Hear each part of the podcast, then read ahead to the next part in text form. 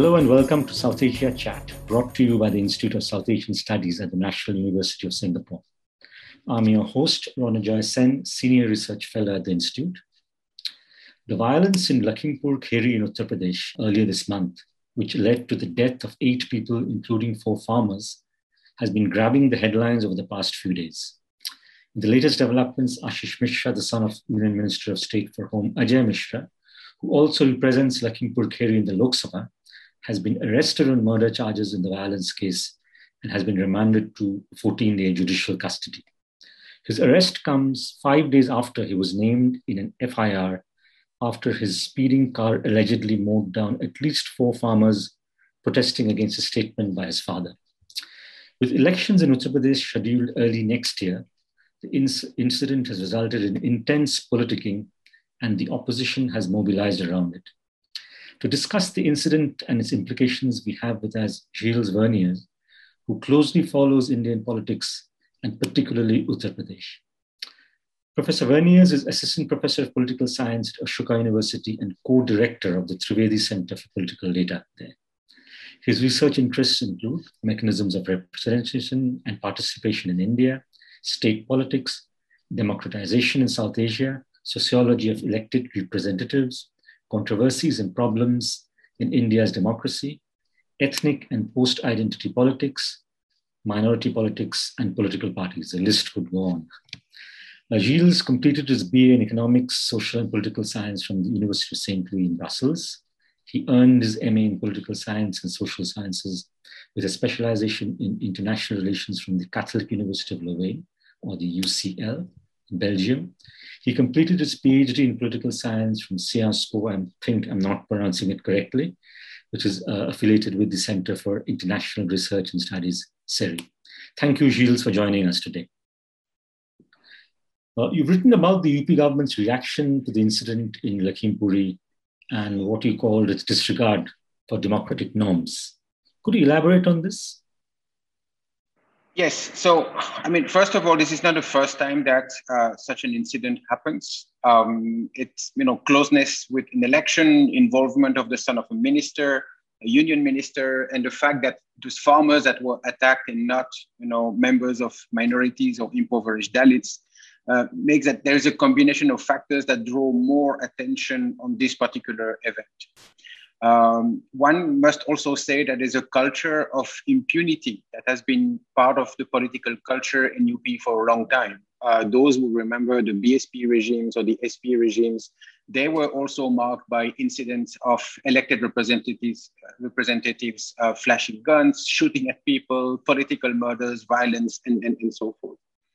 What makes the current period and this particular incident and, and the string of incidents that have happened over the past few years distinctive to my mind is the fact that the violence is not just associated with um, simply electoral politics or the kind of petty criminality that is characteristics of UP, but it's associated with a political project sponsored by the state uh, precisely in a state which is already known for its poor um, law and order record. You know, just to sort of move on to, uh, you know, outside of UP to this reaction of the central government, you know, the central government has been largely silent on the incident, you know, despite a central minister's son being at least linked to it, if not involved.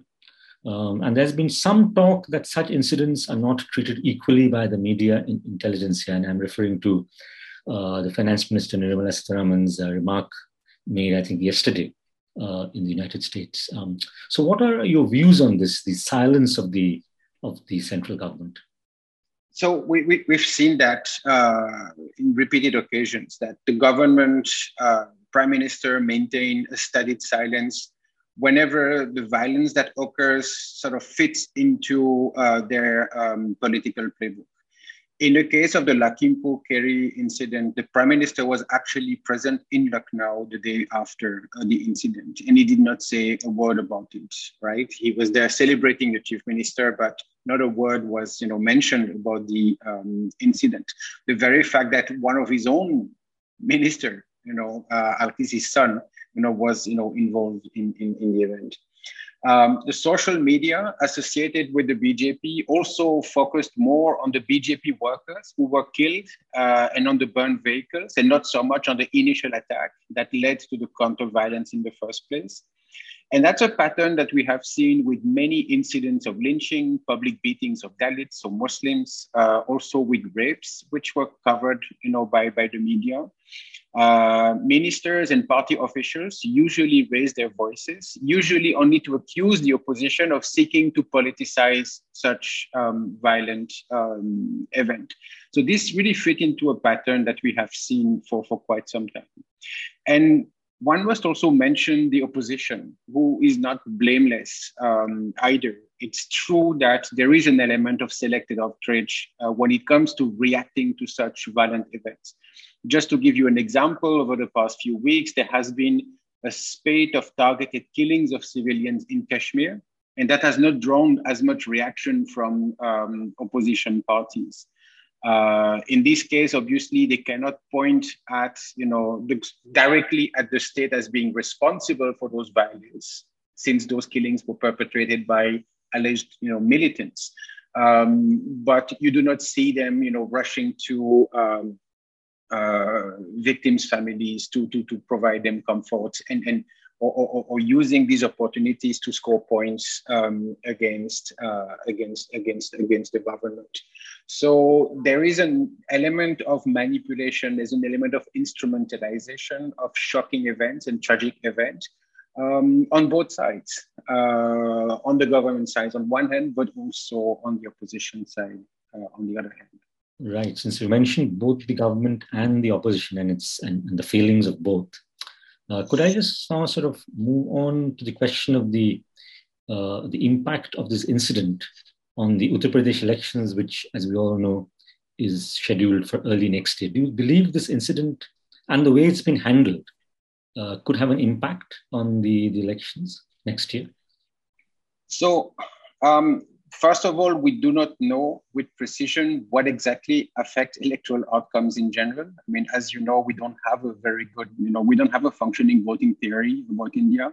Electoral behavior is not something that we understand well for lack of data, but also because something that characterizes Indian voters is the unpredictability and, and the ever changing character of their um, electoral behavior.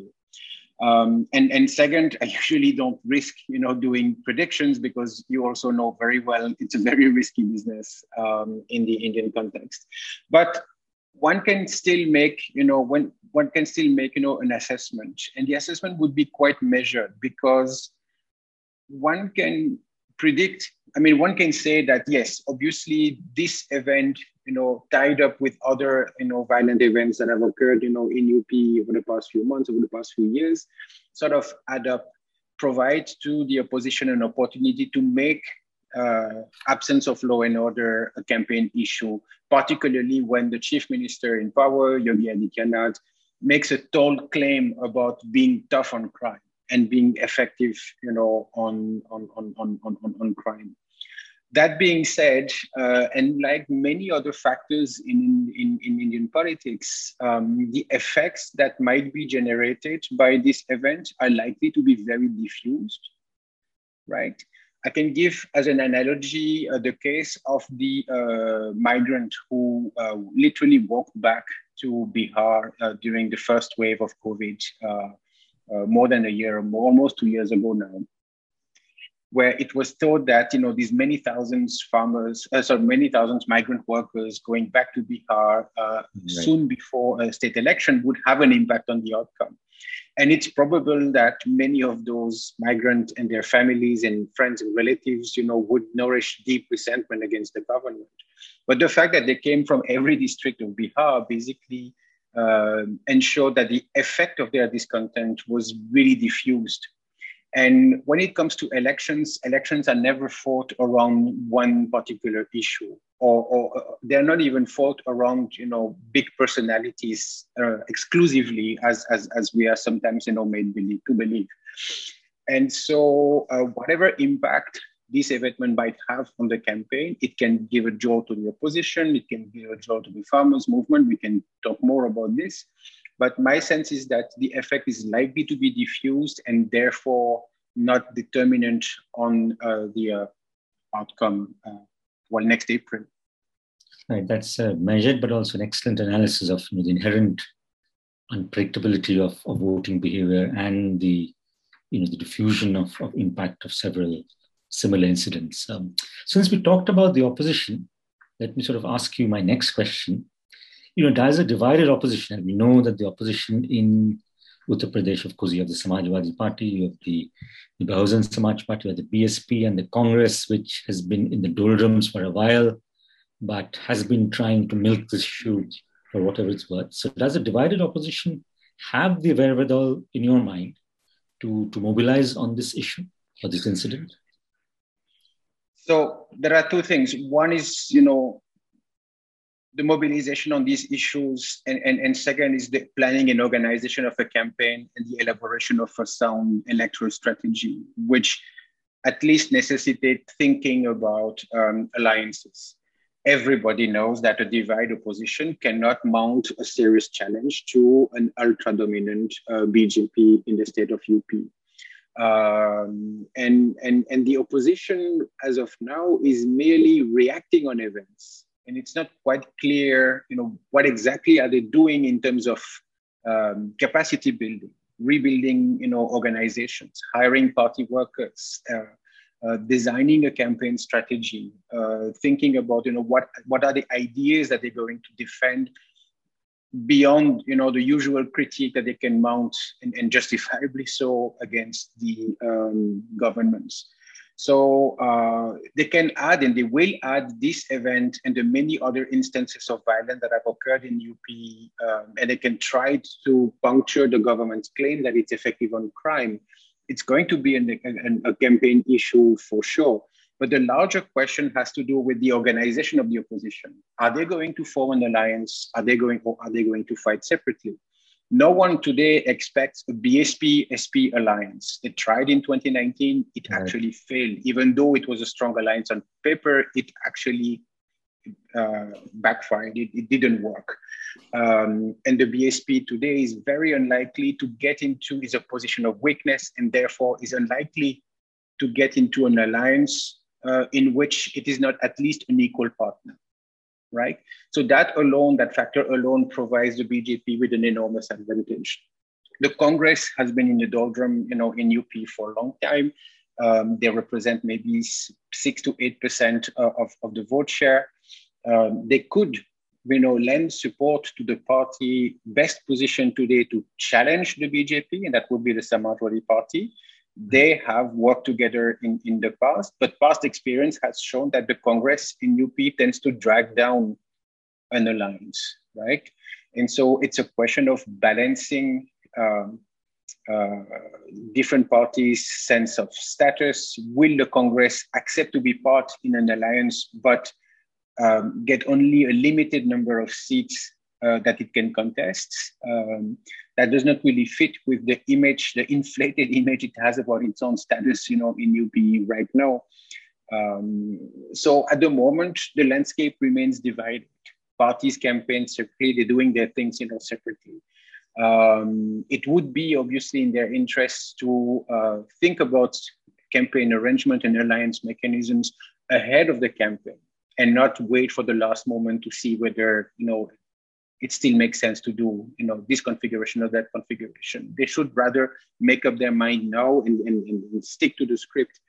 Instead what we see today uh, is still a very divided fragmented opposition landscape which uh, plays in the advantage of the bjp right. Um, and you mentioned in earlier um, the, the issue of law and order and uh, how the Chief Minister of uh, Uttar Pradesh, uh, you know, Mr. Adityanath, uh, you know, projects himself as a, as, as a Chief Minister for Law and Order. You know, in your analysis, and you've done so much analysis of elections, not just in UP, but you know, across India, does the issue of law and order, uh, how you know, how does it sort of figure in the electoral, you know, calculations of, of voters? Again, you know, with the caveat that we have a limited understanding of the voter. Yes, yes. But does the issue, do you think it figures highly or is sort of counterintuitively does not actually? Law and order has always been an issue in UP. there's always been a deficit of law and order. Uh, right. There's always been an element of you know disorder and violence and chaos. It's it's it's it's it's it's, it's a state where that's been in, marked by uh, uh, uh, deep level of diffused violence, permanent tensions between groups, you know, type of politics that's very antagonistic or agonistic. And, and, and so it's always been an issue, right? And so every every government, every party campaign, you know, on, on this issue. And uh, after five years, after a five-year term, they, they, they're usually seen responsible you know, for the degradation of the law and order. This time, I feel it's a bit different because um, the uh, the BJP makes it really the heart of its you know governance style and model. Um, it's used the legislative route to uh, create new mechanisms to fight against crime, which incidentally may have empowered the darker aspect of policing in, in, in, in crime fighting, you know, in, in, in, in UP. Right. And, and it has done so in a way that sort of blends the domains of policing and the domains of you know pursuing a political project um, that entails you know the marginalization of minorities, but also the silencing of dissenters. And what we have seen in UP, and, and this is an issue that was that was important, goes way beyond merely electoral politics. What we've seen in UP over the past five years is a government that does not hesitate to use and instrumentalize draconian laws, um, the sedition laws, Section 144, the UAPA, to go after opponents, be it political opponents or dissenters among the citizenry. Journalists, activists have been arrested preventively, sometimes detained for more than a year without proper charges. Um, from 2018 onwards, there was uh, there's been a policy and even laws passed to encourage and even promote extrajudicial killings by the police, the encounter policy that was part of a larger policy against crime. When the anti-CAA protests took place in 2019, the UP government published the names, the phones, the addresses of protesters, uh, including on giant hoardings in Lucknow, the state capital, which actually posed a threat to their lives. And during the second wave of COVID, UP became, to my knowledge, the only place in the world where anti-terror laws have been used to silence citizens and doctors who were merely reporting oxygen and, and medicine um, shortages. So the UP government makes the claim to be tough on crime, you know, putting petty criminality or conventional criminality in the same bag, you know, with any other form of dissent as a way to criminalize citizens or activists who criticize its actions and it does not hesitate to use violence in the name of fighting violence um, and, and, and, and crime. And so the argument that I make is that by routinely using the law as a political instrument, and at times as an instrument of state repression, the UP government has sort of redefined the meaning of the rule of law, not simply subverted it. And following this, redefin- this redefinition, the state's actions are unilateral arbitrary, prone to turn victims into perpetrators, opposition and critics as co-conspirators. The state actions that claims, which claim legality also elude any form of accountability, including from judiciary, which has been a silent spectator. And that's what's something that we saw in the Lakhimpur Kheri incident, at least during the first week after the incident, is that uh, basically the perpetrator, the son of the minister, um, roamed uh, free. There was mounting pressure. Uh, the police had no choice but to now put him under arrest. But the same kind of courtesy, uh, the same kind of appearance of due process has not been extended to a great many people um, in the state. And so, in this conception of the rule of law, the ruler is, the, is not the one who follows rule and ensures that the rules are applied equally to all, but he's the one who creates the rule and uses them to suit his political goals. That's what in political science we call rule by law rather than the rule of law. Right. Right. And, and that's been a strong characteristic um, of, of, of the regime um, in Uttar Pradesh. Right. That, that's a fascinating but also an ominous analysis. Uh, finally, you know, moving beyond UP, um, What kind of impact do you think the Lakhimpur incident, uh, Lakhimpur Kheri incident, will have on the farmers' movement, which of course has been on over the past several months and even during the pandemic? Uh, what is your analysis? I, I, I see possibly uh, two main effects. Um, the first, first, firstly, this tragic incident undoubtedly will galvanize the movement. Um, in UP, we see that the movement is actually already expanding beyond Western UP, where it's been contained, you know, so far, precisely to Lakhimpur district, which incidentally is a district that has virtually no history of farmers' movement or agitation, right. you know, in, in, in the past, right? Uh, that's the first, the first, the first, the first effect. The second effect is that the Lakhimpur incident and the depiction of protesting farmers as separatists, as Khalistanis, makes the, the vilification uh, of the farmers through the incident and even before that makes the possibility of a negotiated settlement of the dispute even more um, tenuous uh, than, than, than, than, than before. And the government, in a way, is not incentivized to sort of settle the matter, you know, in a negotiated manner, because it knows that uh, however strong, however resilient the movement is, it remains a movement uh, fairly limited geographically, but also in terms of caste and class. Right, the farming laws affect affect more, you know, the relatively small middle class among farmers, those who exploit reasonably larger, you know, land holdings they are the one who have the most to lose from these legislations and, and, and the grab of you know market forces and private uh, you know agribusiness and agriculture. Uh, they have the, they are the one who have the most to lose compared to the bulk of farmers who are engaged into subsistence agriculture, who are already suffering from a deep crisis of the sector right? And so the bulk of farmers in UP, uh, it's not those, you know, uh, or, or, or, related castes, you know, fell uh, relatively prosperous uh, middle class uh, farmer, but it's it, it's a large, you know, uh, landless uh, laborers, agricultural laborers, small scale subsistence agriculture. These farmers are not part of the are not part of the of the movement, and and I don't see this last event um, has you know changing that um, aspect of the uh, that aspect of the uh, of the protest. Right. Thank you, Gilles, for those uh, deep insights, um, and looking forward to talk talking to you again soon on both Uttar Pradesh as well as Indian politics. You're listening to South Asia Chat. Thanks.